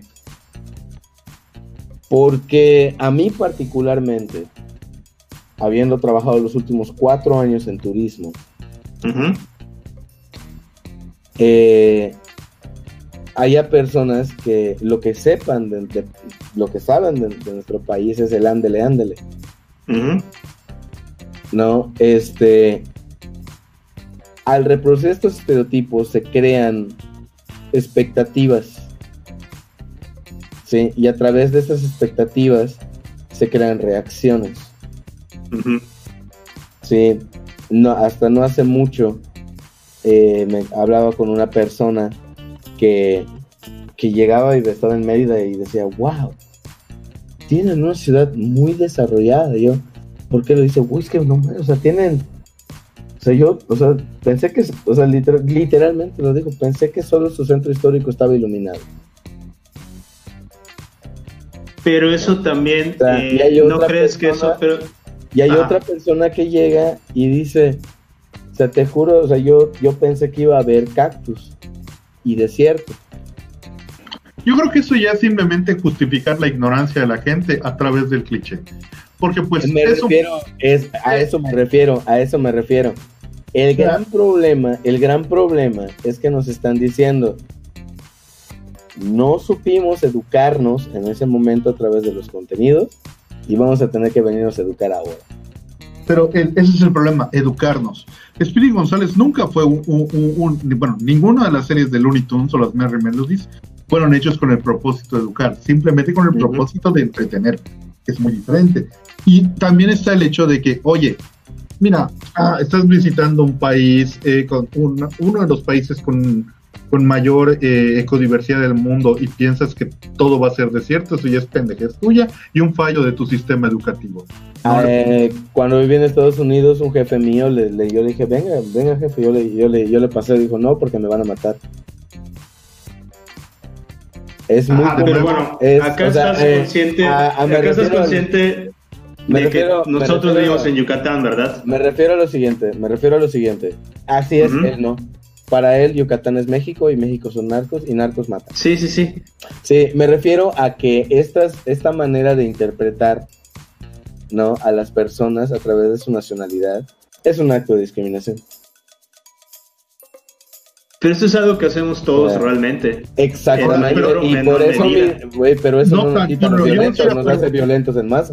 No, pero yo no creo que sea necesariamente un acto de discriminación, sobre todo porque no lo estamos viendo desde la óptica correcta, que es el de la comedia. O sea, bajo esa circunstancia, cualquier cosa que entre en el campo de la sátira se debería de considerar violencia. Bueno, no sé muy bien, pero en la última vez que estaba leyendo... así de ñoño, teoría de la comedia. Uh-huh. Sí, habla la describe como un proceso de catarsis. Sí, o sea, bueno, la comedia no puede ser hilarante, muestra, o sea, la comedia, güey, lo que hace es mostrar una realidad de forma irónica, provocar risa. Sí, o sea, puede ser también situacional, lo que gustes, güey. Ahora, ¿qué recursos utilices? ¿Cuáles son los recursos que utilizas para generar esa risa y en qué los basas? Ahí es que la respuesta es demasiado amplia. La definición que diste de comedia es correcta, pero no puede ser la única, porque también se utiliza como método de crítica social, método de crítica uh-huh. económica. Entonces, pero entra dentro de lo mismo. Hacer un chiste de un político es una catarsis ante una situación que no podemos controlar. Bueno, eso sí, pero de nuevo, no es lo único. Por ejemplo, el caso de... Vamos a cambiar, no necesariamente a los Looney Tunes, a algo de comedia que nos guste a todos. Hey, Alfcon, ¿qué otro tipo de comedia? Bueno, particular... Bueno, es que la comedia que me gusta, la neta, casi no aborda ese tipo de cosas. Lo más cercano sería la cotorriza, que es más como que imitación de del barrio, pero de ese entonces güey, Mr. Popo era el sirviente de Kamisama, güey. O sea, hay un contenido, ¿no? O por ejemplo, las primeras comedias que se hacen ponen siempre a la persona homosexual como algo ridículo de lo que merece ser burlado. ¿no? O cuánta, o el mismo Bruce, o cuántos años, ¿no? Pero esto es algo de lo que estamos tratando de salir ya. Uh-huh. Y en el caso de Mr. Popo, vamos, ahí hay que entender que es un producto hecho en Japón. Oh, sí, güey, inclusive, y eso es bien interesante, ¿no? Porque culturalmente en Japón tienen un desprecio hacia las clases oscuras, hacia las razas oscuras. En Japón, sí, pero es que eso, esa percepción que tienes también es racista hasta cierto punto. Sí, porque estás generalizando. Estás dando tu opinión desde un punto de vista occidental. Que choca completamente. Bueno, me refiero basando en que los derechos son universales. Pero dime ¿quién resulta lastimado con Mr. Popo? Sí, hay para gente a la que efectivamente se siente ofendida, no dije ofendida, no dije ofendido. Dije que se termine vulnerando a alguien, que de verdad se le haga un daño con la imagen de Mr. Popo. Pero es que ofender a alguien básicamente ya es vulnerar. Ofender no cuenta, todos podemos ofendernos por todo. Eso es algo intrínseco y no debería de contarse de manera externa. O sea, yo me podría ofender ahora mismo por el hecho de que tengas por tu camisa y no tendría que ver y tú no tendrías por qué cambiar tu camisa con respecto a cómo yo me siento con respecto a ella. En este caso particular, específicamente con este caso, el de Dragon Ball, debemos recordar que Japón, al ser un país cerrado, rara vez se molesta en investigar o en realmente llegar al medio del asunto con respecto a otras culturas. Pues Mr. Popo es básicamente... esto es muy importante, esto es importante. Mr. Popo es una representación del típico esclavo de Las Mil y Una Noches. No es que ellos nada más hayan dicho, ay, vamos a seguir el mismo proceso de visión que tienen los americanos con respecto a la gente. Me refiero a lo siguiente, es que el gran problema aquí no es un contenido en sí mismo, sino su repetición a través del tiempo y cómo en conjunto vulneran comunidades. Sí. Pero es que realmente si te pones a buscar, pero la onda por ejemplo, con esto, ¿cómo termina siendo vulnerable? Te lo voy a poner con un producto muy bien construido a través de la narrativa mágica, que es la cultura maya. Uh-huh. Ajá. No, eso, por ejemplo, inclusive todo este pedo New Age, que es también un producto de consumo creado a través de los medios, uh-huh. Es el principal causal. Un antropólogo hippie de California, uh-huh. literalmente viene a México, bueno, llega a la parte norte de México más bien, y encuentra el peyote, lo consume y lo ve como un pedo de liberación y empieza todo este pedo. Esto, puta, permea, estas personas crecen, se vuelven adineradas, güey, porque pues, o sea, lo hippie está chingón por 2 años, y a lo guapesta hasta que es bañar. O sea, lo hippie de ese entonces, los hippies ya no existen, como tal, ¿no? Pero su pensamiento es algo que permea, ¿no? Entonces, cuando llegan, ¿qué hace? Genera consumos que vulneran comunidades enteras. Estamos hablando de la expansión turística de Yucatán, utilizando una cultura que está viva, volviéndola un objeto de consumo que les quita sus derechos y que las usan para ganar dinero a través de una construcción mediática de estereotipos. Sí, pero acá estás hablando de un caso muy concreto. Me refería a Dragon Ball en un sentido, hasta cierto punto quería ser entre gracioso e irónico, pero obviamente en un producto mediático como Japón, tienes toda la razón, no se tomaban el tiempo, ahorita sí. No, de hecho, ahorita todavía están muy reticentes a esto, precisamente porque ellos consideran eso una invasión a su forma de ser. Hay que tomar en cuenta que Japón es un país que tiene, le tomó mucho trabajo construir un nacionalismo y está muy reticente a perderlo. Claro, eso sí.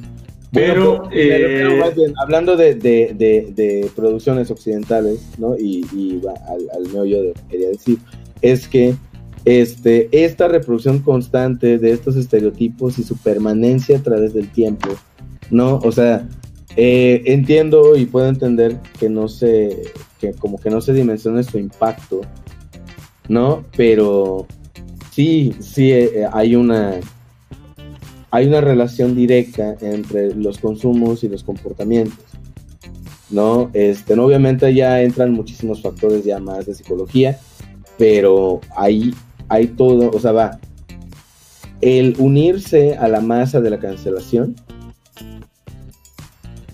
dependiendo como grupo, es algo que puede ser muy dañino, porque como masa nadie está pensando, no sí. Está liderado, ¿no? O sea, es una masa, es una bola de nieve que arrasa y no pregunta, y después nos detenemos a pensar, ¿no? Y eso, yo creo que el equilibrio que yo encontraría es en contras, o sea, güey, decir, cabrón, o sea, tener también nosotros la capacidad de decir, güey, esto está mal,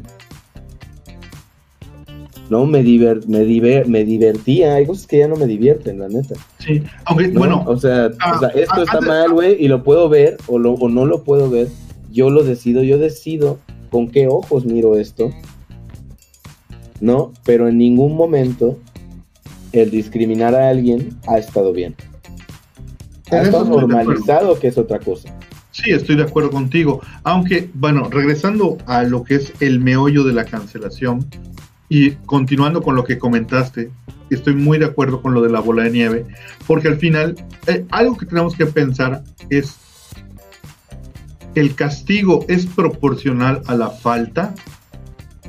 O sea, pon tú el caso de, regresamos de nuevo al caso de Gina Carano, más que nada porque es el primero que se me viene a la mente, pero pues, está muy en el consciente colectivo, está muy cercano, ¿okay? Y fue muy masivo. Es el hecho de que ¿realmente crees que sea justo que por 5 tweets, 6 tweets, 10 tweets, una persona deba perder su trabajo, una persona deba perder contactos, deba perder el respeto del público, deba perder, o sea, no, ya ni siquiera estoy hablando de estar de acuerdo o en desacuerdo con esta persona? Yo sinceramente no estoy de acuerdo con ella, pero no considero que lo que se hizo con ella fuera algo correcto. Estamos hablando de que convertimos una herramienta de denuncia en una cacería de brujas. Exactamente. Y eso es un gravísimo problema. Sí, porque, sí. Por ejemplo, otro que estuvo muy en boga es el caso de Johnny Depp y Amber, ¿cómo se apellida? Te quedo mal. No, bueno. Sí, Amber Heard. Amber Heard, ok. O sea, honestamente, la situación es demasiado compleja para decir esto es blanco y esto es negro. Creo que son una pareja tóxica, que ambos se hicieron mucho daño, pero uno de ellos obviamente iba a tener que ser el que pague los platos rotos, al menos desde cómo se está manejando la sociedad actualmente, y le tocó ser a Deep. Ahora, perdió una cantidad enorme de proyectos que... Mira, yo no soy fan de este cabrón. La verdad, honestamente, creo que no recuerdo ni una película de ese cabrón que me guste. Eso excepto Ed Wood. Pesadilla en la calle del infierno 1, donde lo matan. Ed Wood. ¿No te gusta Ed Wood? No he visto la de Ed Wood. No, deberías. Se me hace un personaje unidimensional. ¿Cuál? ¿Quién? ¿Ed Wood o Johnny Depp? Johnny Depp. Independientemente de las capacidades actuales de Johnny Depp, me parece injusto que por un problema que ya es atendido por una corte, es decir, estamos hablando de que no es una situación que quedó impune, es una situación que está siendo manejada desde lo legal, personas que no tienen nada que ver le cancelen su trabajo. Actualmente fue retirado de esta saga Animales Asombrosos, ¿no? Se me va el nombre siempre. Sí, Animales Fantásticos. O sea, Animales Fantásticos. Y otros proyectos relacionados a la Warner, que vendrían más adelante. O sea, yo creo que Eso estuvo mal porque pues estamos permitiendo algo que no debería ser, que es que un tercero dicte los actos de tu vida. O sea, ya no estamos hablando aquí de que simplemente es él está manejando un mensaje o está siendo bandera de un movimiento, sino que, mira, si ya esta persona ya está recibiendo un, no voy a decir un castigo, sino un tratamiento por la justicia de su país, ¿qué tiene de denuncia? ¿Qué tiene de justicia lo que tú estás haciendo en las redes? Gran pregunta. Mira, ¿sabes? Yo creo que, como te decía, y es con lo que iniciábamos el programa, tiene parte que ver con esta educación del castigo que tenemos. O sea, lo erróneo no debe ser reflexionado, debe ser castigado. Uh-huh. No puede cambiar, debe ser castigado. Y yo creo que allá en general, en el caso del acoso, de la violencia y del abuso, está cabrón, ¿no? Porque bueno, hay una postura política que dice que hay que creerle a las mujeres, uh-huh. Pero dentro de esta postura política existen también personas que pues son principalmente personas, y como tales pues también deciden a veces, no siempre y no son la mayoría, deciden aprovecharse de esta situación, ¿no? Claro. Y eso lo pone en una situación escabrosa cuando hablamos de justicia, más no de denuncia. No, o sea, para el momento de denunciar, la inclinación debería ir a la persona que se está declarando como víctima.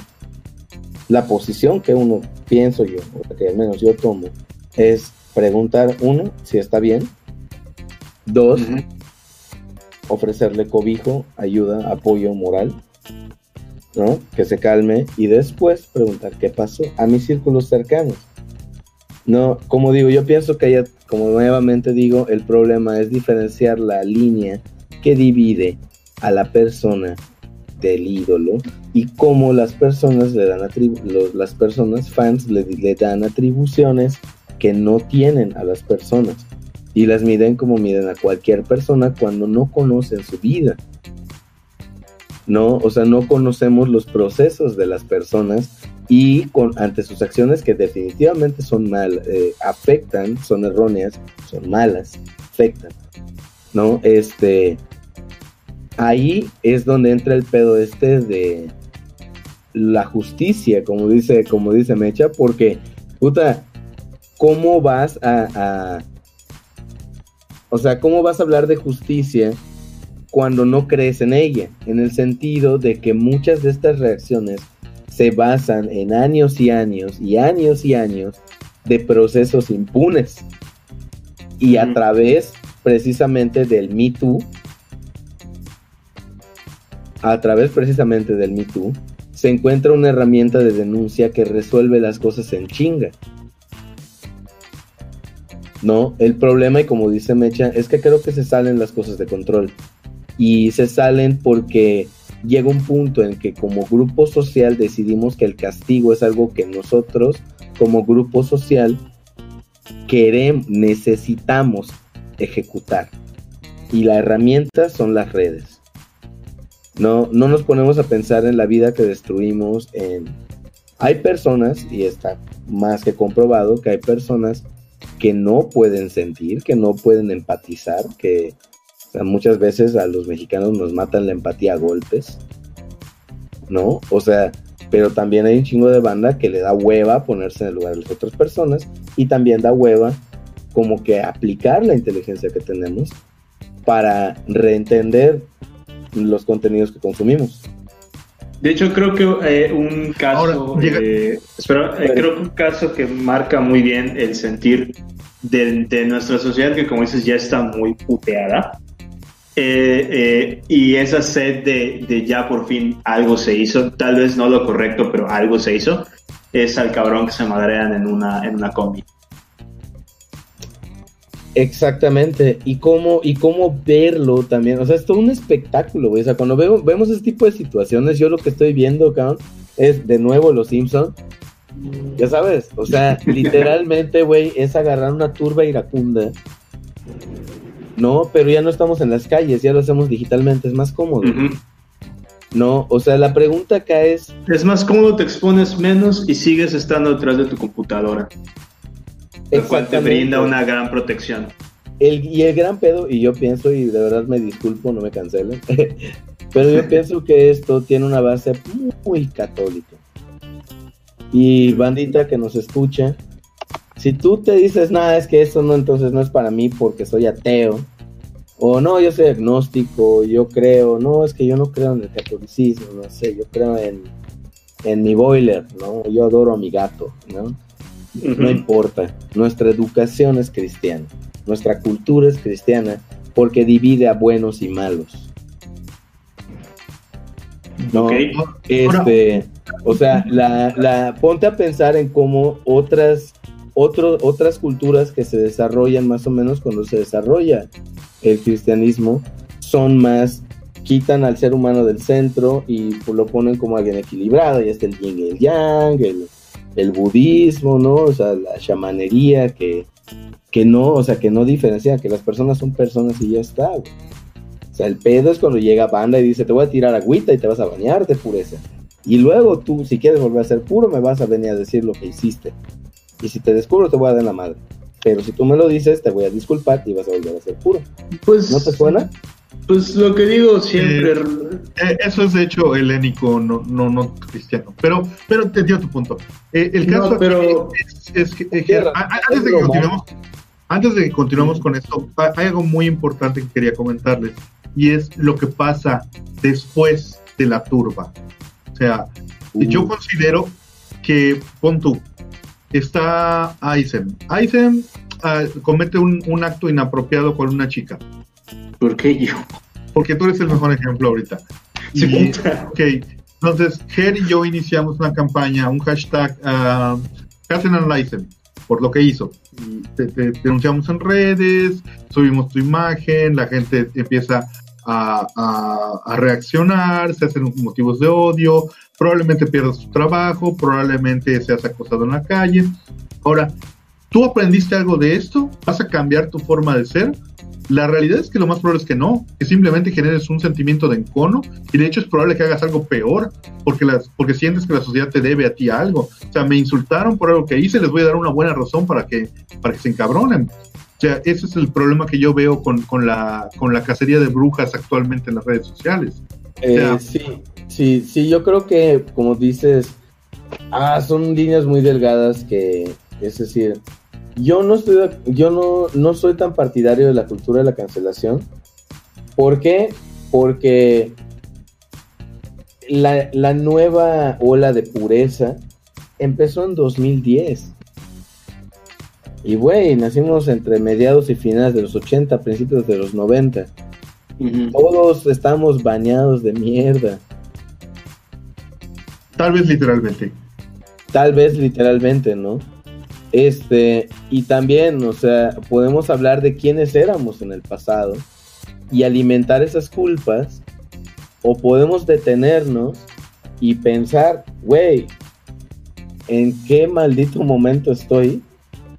Y empezar a tratar de cambiar o de no cambiar, ampliar nuestros criterios referente a los contenidos. Reconocer también, güey, que el hecho que nos guste un contenido violento, uno, no nos quita la pureza y dos, no nos hace violentos. Lo que nos hace violentos es el consumo constante de violencia, como los discursos de odio. Pues es como la noticia que me mandaste el otro día, ¿no? De tal videojugador hizo tal cosa, un acto deleznable, ¿no? Y te dije, justamente lo que me encabrona de esta situación es que van a ocultar de nuevo, como siempre pasa, a los videojuegos, cuando es un caso entre millones, tal vez más. Un caso entre millones que logramos discernir entre la realidad y es más, lo más probable es que ni siquiera haya sido por los videojuegos, da la casualidad de que también jugaba ese videojuego, entre otras muchas cosas que estaban mal en la vida de esta persona. Yo creo, güey, allá es un caso, yo no me pondría y no trataría de explicar nada de ese vato, güey, en el sentido de que por las condiciones de lo que ocurrió no es un asesinato, es un feminicidio. Uh-huh. Y literalmente, bueno, no sé si lo leíste, pero fue porque sí. La chava le ganó al vato, güey. O sea, no sé qué procesos mentales tenga esta persona, pero lo que ocurrió ahí fue a través de, bueno, tenían un gusto en común y la frustración que le generó que ella le ganara le llevó a lo que le hizo. O sea, yo creo que es que en los videojuegos, güey, o sea, el videojuego, cabrón, tú decides y también tienen, güey, pues, o sea, no. Muchas veces este tipo de cosas ocurren cuando nos pasamos mucho tiempo, horas, ¿no? O sea, con mucho encono interior, ¿no? Tratando de satisfacerlo a través de la violencia en videojuegos. Sí, pero es justamente, creo que ahí, ¿no? Y llega un punto en el que ya no es suficiente, ¿no? Entonces, exactamente, es un punto muy, pero muy complejo, uh-huh. Pero entiendo el punto que comentas, ese, o sea, el gran problema es que, y esto no va a acabar hasta que dejemos de pensar, hasta que nos pongamos a pensar una cosa, todas las personas somos culpables, luego entonces nadie lo es. No creo que, bueno. O sea, no somos puros, no estoy hablando de que no merecen ser castigadas las cosas, no estoy hablando de eso, estoy diciendo que como personas no podemos elevarnos en un taburete para decir quién merece o no merece algo, para eso en teoría creamos unas cosas bien raras, abstractas y les construimos edificios, se llaman instituciones, ¿no? Entonces, apelar a esas instituciones también es un acto estúpido en el sentido, para mí, ¿por qué? Porque es como tú, y estamos platicando mucho de eso, y con esto como que me gustaría abrir como que el tema para cerrar, es la responsabilidad que uno tiene como persona,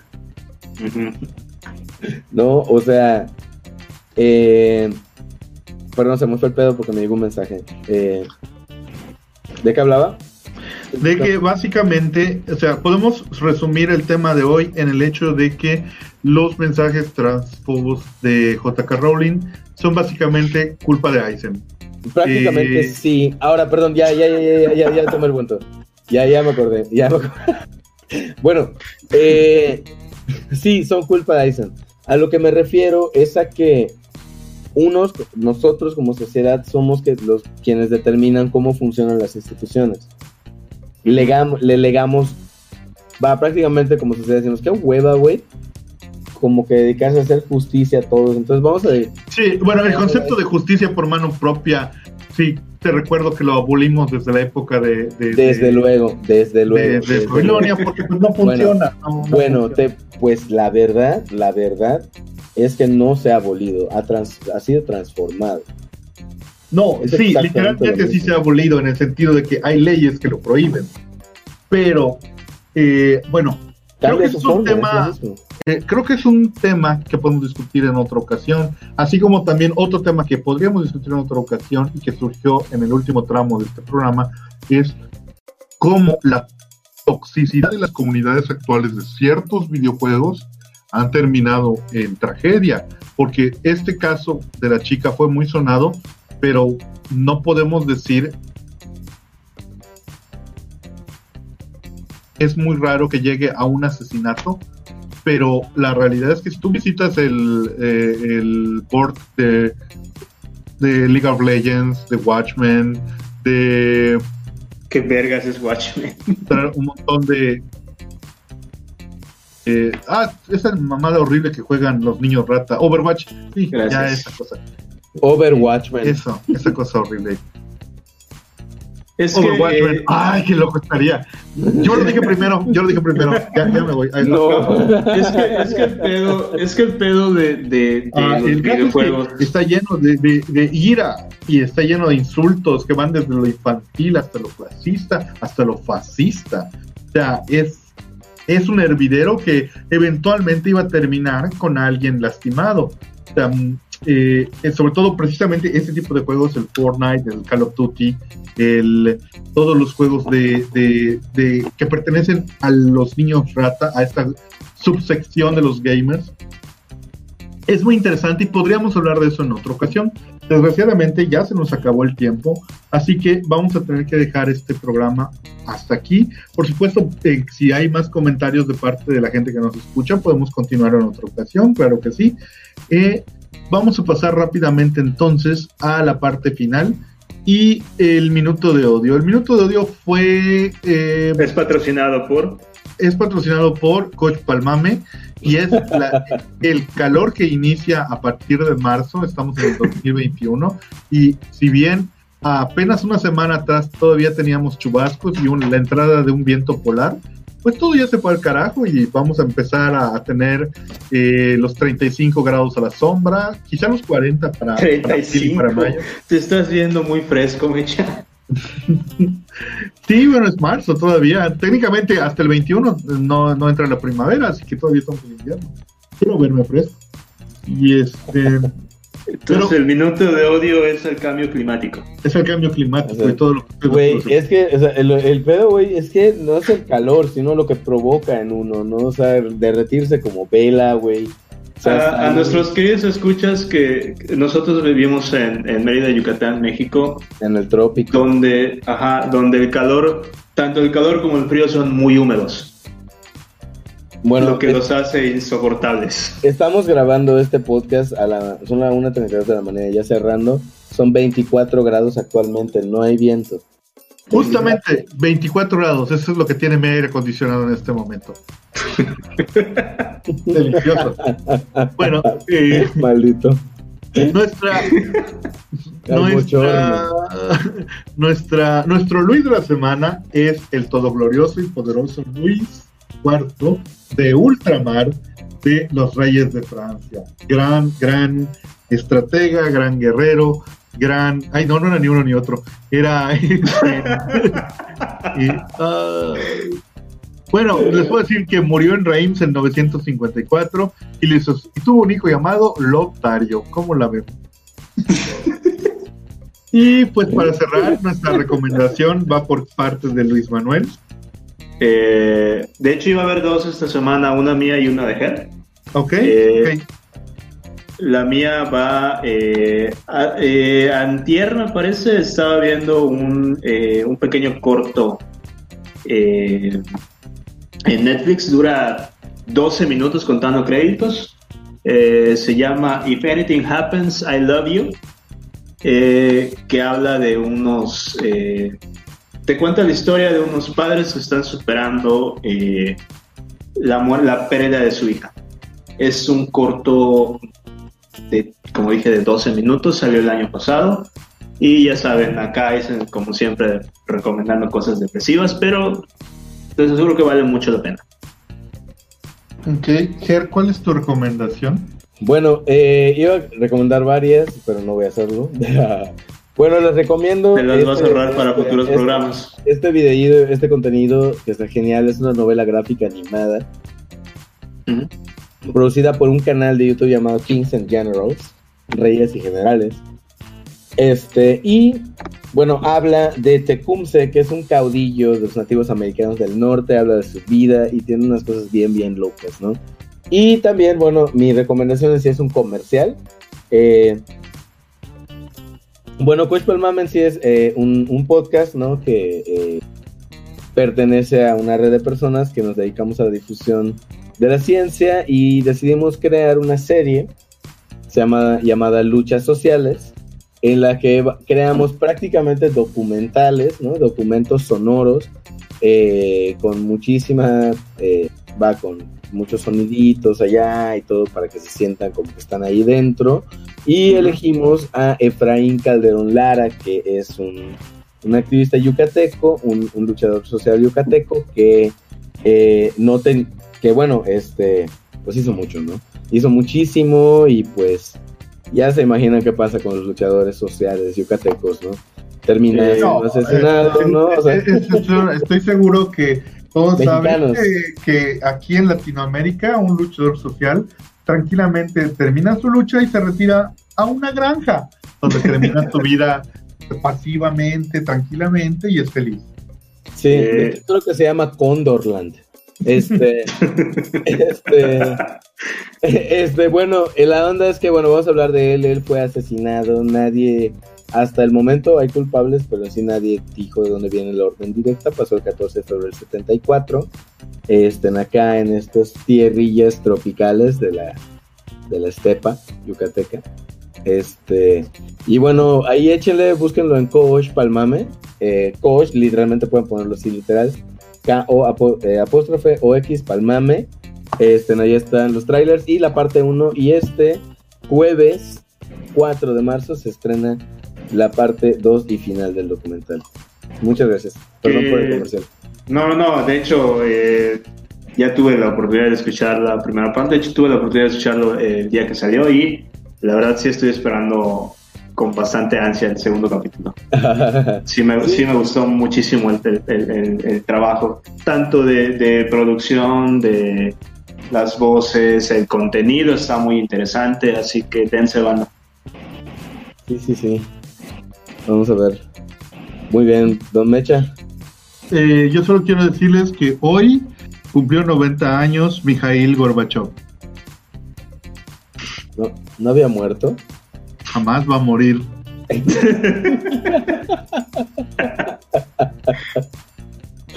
Vivirá en nuestros corazones eternamente. Él nos dio la perestroika y nunca va a morir.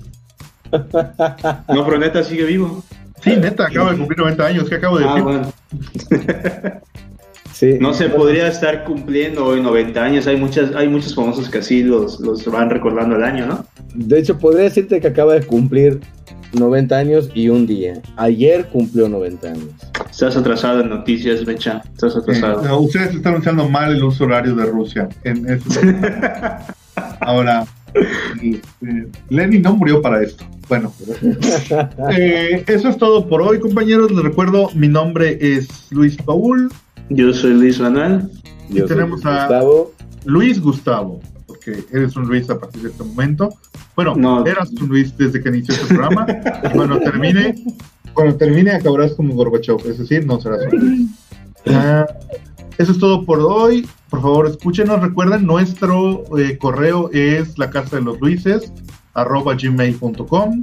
Pueden vernos. Ya llevan 3 programas seguidos diciéndolo bien. Y pueden vernos en YouTube, pueden escucharnos en Spotify y en todas las cadenas de Anchor. Y también tenemos nuestra página de Facebook, Luis y Luis, la Casa de los Luises. Recuerden visitarnos, comenten a sus amigos y suscríbanse al canal. Y cada vez que ustedes nos oyen, J.K. Rowling le queda un día menos de vida. Sí, eso. Gracias. Adiós. Bye.